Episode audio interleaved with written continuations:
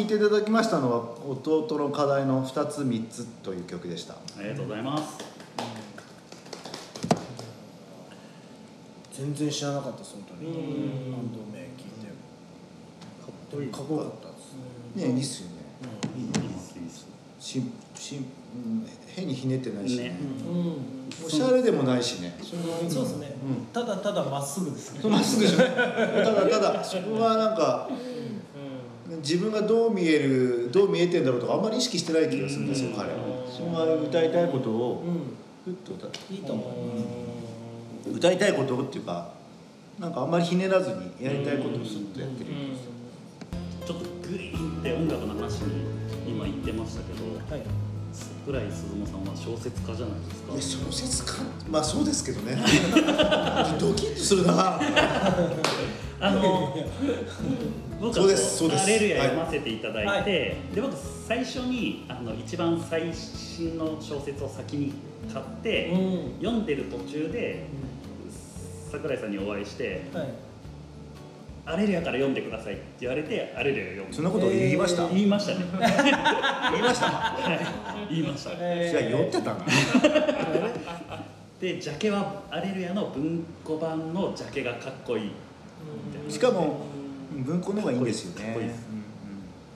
でその最近の出来損ないの世界で俺たちはっていうやつなんですけど、はい。はいそれはだからアレルヤの、えっと主人公たちみんなお15年後約15年後の世界を描いてるんですね、同じ登場人物、はいはいはい。基本的に同じ登場人物うんなんですけど、うん世界観。うんと要するにその16年後ぐらいな、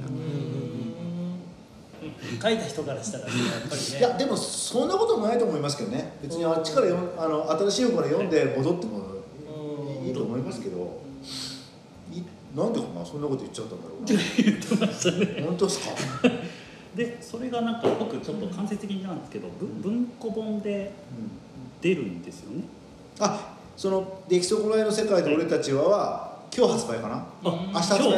えーと4月の？13ああそうそう放送は後だね。だからそうだと思う。ラジオをお聞きの皆様あの深夜さんとか、うん。あっちゃんとかもそうですけど今日の桜井さんの話聞いてからうん。読むとさらにめっちゃおもろいと思います、そうそうかな。めちゃくちゃおもろいだといいな。あの今日の前編、まあ、後編のこう今話してくれてるような内容のうん。空気感がめっちゃ詰まってますねどういうこといやあの要するにねその「アレルヤ」と「出来損ないの世界で俺たちは」この2冊は割と俺にうんと自分のちょっと素素に素に近いテンションで書いてるんでテンションは違うけど一番こう自分に近いところを書いてるんで他のはまた全然違ったりしますよ。うん。他のはねあのすごい暗いやつもあるし。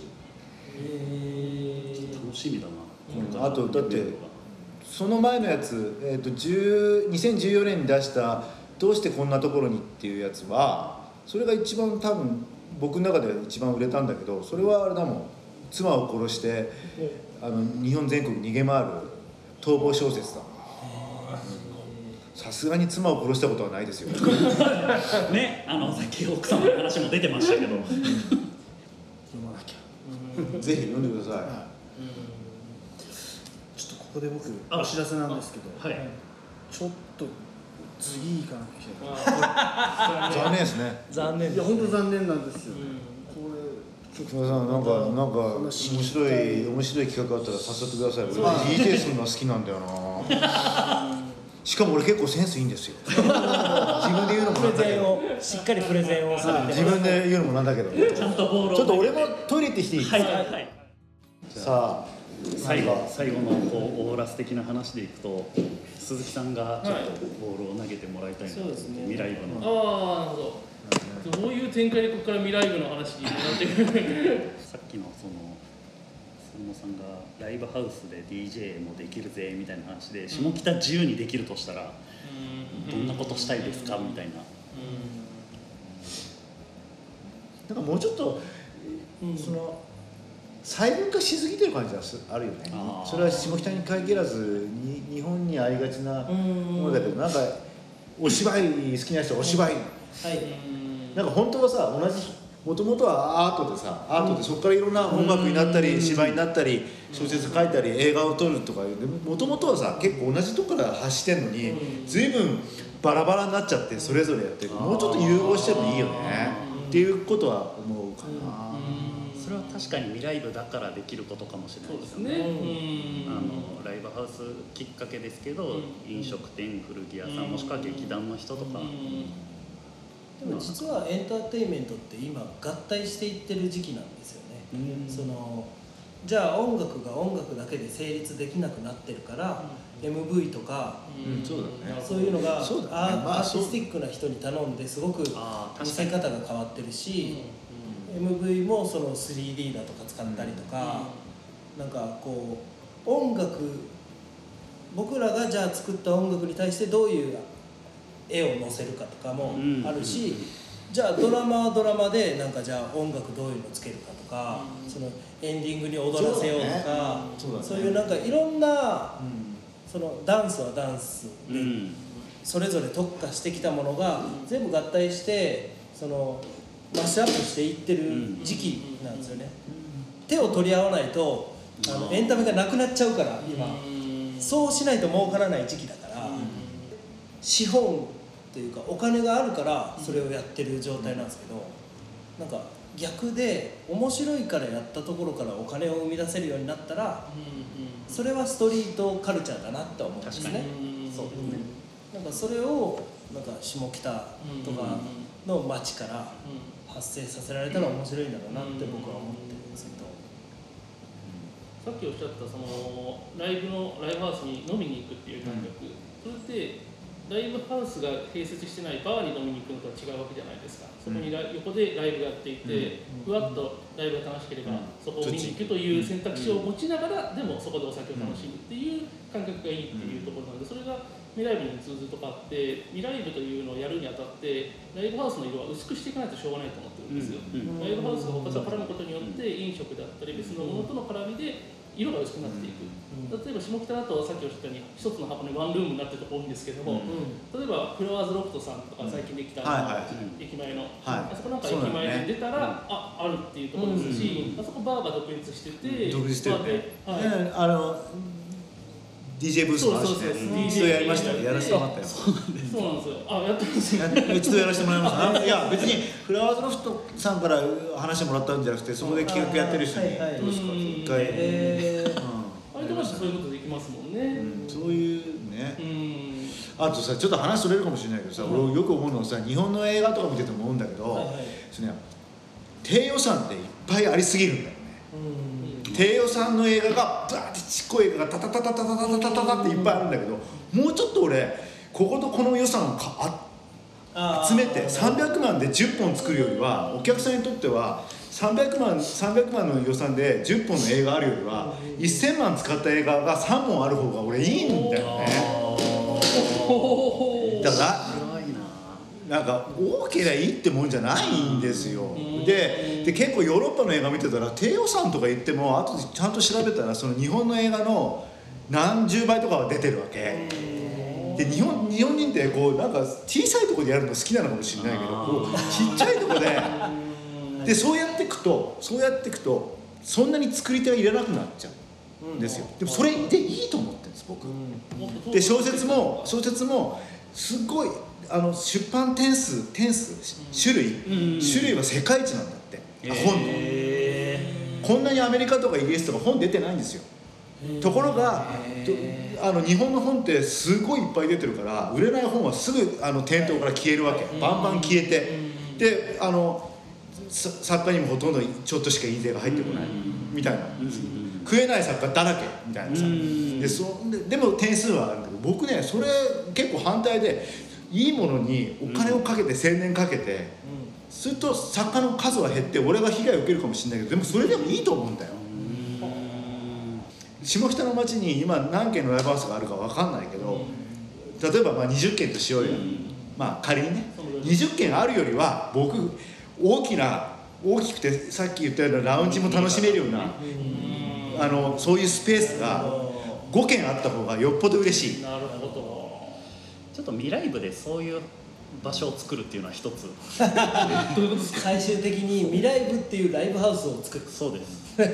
おでもうちょっとなんか網羅してるなんかいろんな網羅してる今のスペースだとそのことが難しくなるから、ほんいやそれってね僕ら言う言うほど簡単なことじゃなくてだってビルが小さいんだから。でもあのえ駅前のあの今フラワーズロフトって言ったけど、あれ結構大きいじゃないですか、うん。ああいうさ大きいスペースがあるといいな。そうですよねなんかそれこそあの鈴木さんがさっきおっしゃられたあの、うん。なんだっけまずは一旦やってみたいを描こうよの一つって、そうですね。これ一つあるんじゃないですか？ううとで例えばそのうん。さっき鈴間さんがおっしゃられたこう例えば下北沢に大きいこう箱があって、バーもあって逃げ場もあって、で日常的にいろんな人がこう遊びに来れるし、でこの前話した話でとこう他のいろんなライブハウスのミュージシャンの打ち上げで遊びに来るとか、はいはいこうなんかごちゃっとしてくる。ごちじゃないですかゃっとしてそれがいいなそれがいいっすよね。でねでそうするとねであと問題はねえっと、そこに一人完全に店長がいて自分の趣味でやってるとやっぱりまた色が染まってくるからもう曜日によってプロデューサー分けちゃってっていうかさ店長が3人ぐらいいて俺月金ねみたいなさ。なんだろう。染まりきらない。染まりきらない。うん形はありかなってでもそれって結構その多様,、ね。多様性にもつながるんですけどね。これ例えばそのまず一旦妄想の話だかもしれないですけど、一つのベンチマークとしてあるんじゃないですか、うんどうですか？まあ、そのハード面どうするかってもちろんあるんですけど、うん。発想としてはめちゃくちゃ面白いんで、うん。それをそれこそ未来部っていう形にして膨らませて何らかの形で実現したいですね。場所を持つそうですね。うん。あのライブハウスの人たちもいるけど、うん。その飲食のね、あの今回ゲストで出ていただいたバー焚き火の拓郎さんとか、ブルーマンデーの古賀さんとか、はでもう桜井い鈴間さんうんとかとこうキャッキャキャッキャ言いながら、うん。箱作れたらめっちゃおもろいよね。例えばめちゃくちゃ言いますけどめちゃくちゃ言うんですけど例えばじゃあ駅前を箱だと想定しましょうっていうのを年に1回うんだから下北沢の、えー、と駅前をフェスとしましょう、うん。あのライブハウスとしましょうっていう日を作ってしまって、もしくはこのもうねこの小田急さんが作ったあの道を全部フェスですにするのかわかんないですけどもう大箱だとするっていううん下北沢っていうライブハウスに一変しますっていう日を作っちゃうぐらいの。ライブハウス下北沢っていうなんかライブハウスって言っちゃうとあれだからね違うなんか、うんライブハウスというかでそこで遠目で聞ける人もいて、そうそうでそこにはなんかなんとなくさいい感じのスペースあって本読みたい人はそこで本読みながらたまに音楽聴いてるとかさ、そういうのもあってもいいそれをマジでマジでほんそんほんまここで住んでる人はほんますいません。いやそうごめんなさいって言わなくてもここに住んでる人はそんなに接近しなきゃいいんだから、そうなんです音の小さいとこで、ああ確かに、もそうですね。テラス席みたいなのがあってそこでシャンパンとか飲んでてもいいじゃないですか、っていうっていうのができる街なんじゃないかなとも今思ったやっぱりでそれは大きなお金をあ巨額を持ってる不動産屋さんとか不動 そういう産業にも協力してもらって。そうなんですよね。そうなるといろんな人がじゃああのこっちに店やってもらってもいいねみたいなことができる。まさしくラジオゼロを始めたきっかけの話っすよね、うん。なんかそのさっきの企業の話出ましたけど、大きい企業大きい企業ってこうザクッとしちゃってますけども、これまでってこう過去の実事例を学んで、うん。こうやったら多分正解がうん。まかり通ってた時代なんですよ、うん不動産開発しかり、でもこっから先って過去の事例何も学べないんですよ、うん。まあまあそのなんだろう情緒的な話とかこう思想的な話で学べることはきっとあるんでしょうけどもその手法としてはもう今後成立しないんですよね、でそうなってくると大きい会社の強みって実はすごい少なくなっちゃってて場所を持ってることだったりちょっと大きいお金を出せること。でもアイデアがないから、えー、とそこを持て余すっていう。お金を出して口を出さないみたいなそのぐらいの感じがいいんです。よそれぐらいねでっかくでっかくこう構えてくださった。らでそこでなんか東京オリンピック的にさ誰かがプロデューサーみたいになるとさまたこれダメなそう面白くないんですよ色ついちゃうし。色ついちゃうし。それじゃなくてここでって何人もあの仕切る人がそれぞれいてうん。一人がなんかプロデューサーとかになるともう電通とかになっちゃってなんか面白いでなんか最初にそれ見せられた瞬間にこっから1年一年間ずっとこうなんだろうとかでもうそれがみんな分かっちゃってると思うんでそういった瞬間にもう落ちていくんですよスタートからただ下に。モチベーションがねもでもさっきこう鈴間さんがおっしゃったようにこう何か分かんない状態がずっとこう生まれつ生まれ続けてるっていうのって多分こうその場に行かないと体験できないしで遊びながらどんどん変わっていくじゃないですかこの回転も。っていうのが実はそのさっき言った大きい企業ってもうそこが見えないから求めてると思うんですよ逆に。だそれをやれる例えばね大きいビル作ったって今あのコロナで全然手の差入んないじゃないですかきっうと。でもこうこういう人たちが遊べるよいろんな人集まるよなんか起きるよって話をすることで例えばビル5階あってワンフロアだけ貸してもらえて他飲食とか入ってたとしても僕らがいない時といる時は絶対飲食とかに貢献してるんですよね他のビルのどそれは間違いないですでそそういう世界に僕はなっていくと思っていて。なるほど。なんか一つちょっと鈴間さんの話をきっかけになんかねうん。そういうそうですね話えはーあとあれじゃないですか？これはちょっとまだ話がそれるかもしれないけど、はい。日本のライブハウスはなかなかその経営的にきつくなるっていう一個の理由として日本人ドリンク飲まないですよね。ああそうですね。は。い。で向こうはねまずねバンドマンにバンドになんかノルマなんか課さないですよね。向向こうのライブハウスっていうかでほっといたら客がガンガン飲むからそれで収益取れるんですよこれでそれは思うんだけど日本人って本当飲まないで飲,、ま、飲めないのはしょうがない。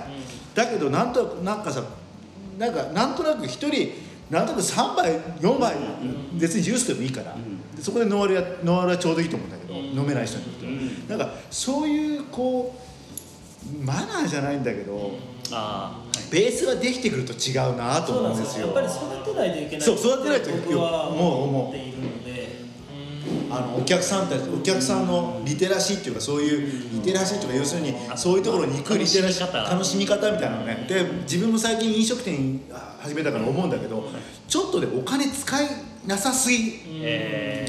一杯で1時間とか平気でいるんですけどもうちょっとねそれを俺が今お店では言えないけどそもそものベースとしてベースとしてそういうふうにお金を使う使うことに回っていくってことを日本人が消費者も学ばなきゃいけないと。思う。そうだと思います。でそううん。確かにそう。そうやってあのお金って回ってんのに結構ひあのい一杯とかコーヒーだけでコーヒーだけ1時間半500円に入れられたらどういうことになるかっていうことを もっとそういうことやってると店が全部なくなるよってそういう空間すらなくなるよってことは教えてあげなきゃいけない確かに。大事な場所を自分たちも当事者として守るというか一緒に守るためにそうそうそう。っていう話ですよね。でだから今日本あの日本のライブハウスってエントランス高いじゃないですか、うん。2800円とか、あれ高すぎ。あれはなかなかいけないっす、はい。正直。あのいや本当に好きなイギー・ポップが来たらいいんだけど、はい。それはいやっていうか極端に言うとね。もっといきます。いやもっときます。からあれはね本当はね下げて、うん。いや今下げざるあの2800円にししなくちゃいけない事情はあるんだけど本当は下げてお客さんが1000円で入るんだけど、いっぱいドリンク飲んでもらえるっていうその文化を育てていかなきゃいけないと思うんですよね。例えばじゃあその間のクッションとして、うん。えっと、今例えばじゃあ2500円の500円ワンドリンクとか、うん。で3000円とかあるかもしれないですけどこれを、えっと、チャージは1000円だけど、うん。えっと、3ドリンクとかになってるとか。あ その最初の一手としてってことですね。そう。もう4ドリンクで結果3000円とか、たださ同じ3000円だけど4杯までは飲めるそれで4杯飲んで帰るんだったら、チャージ料が高いから結果ケチになってあのそうだね。今飲んでない。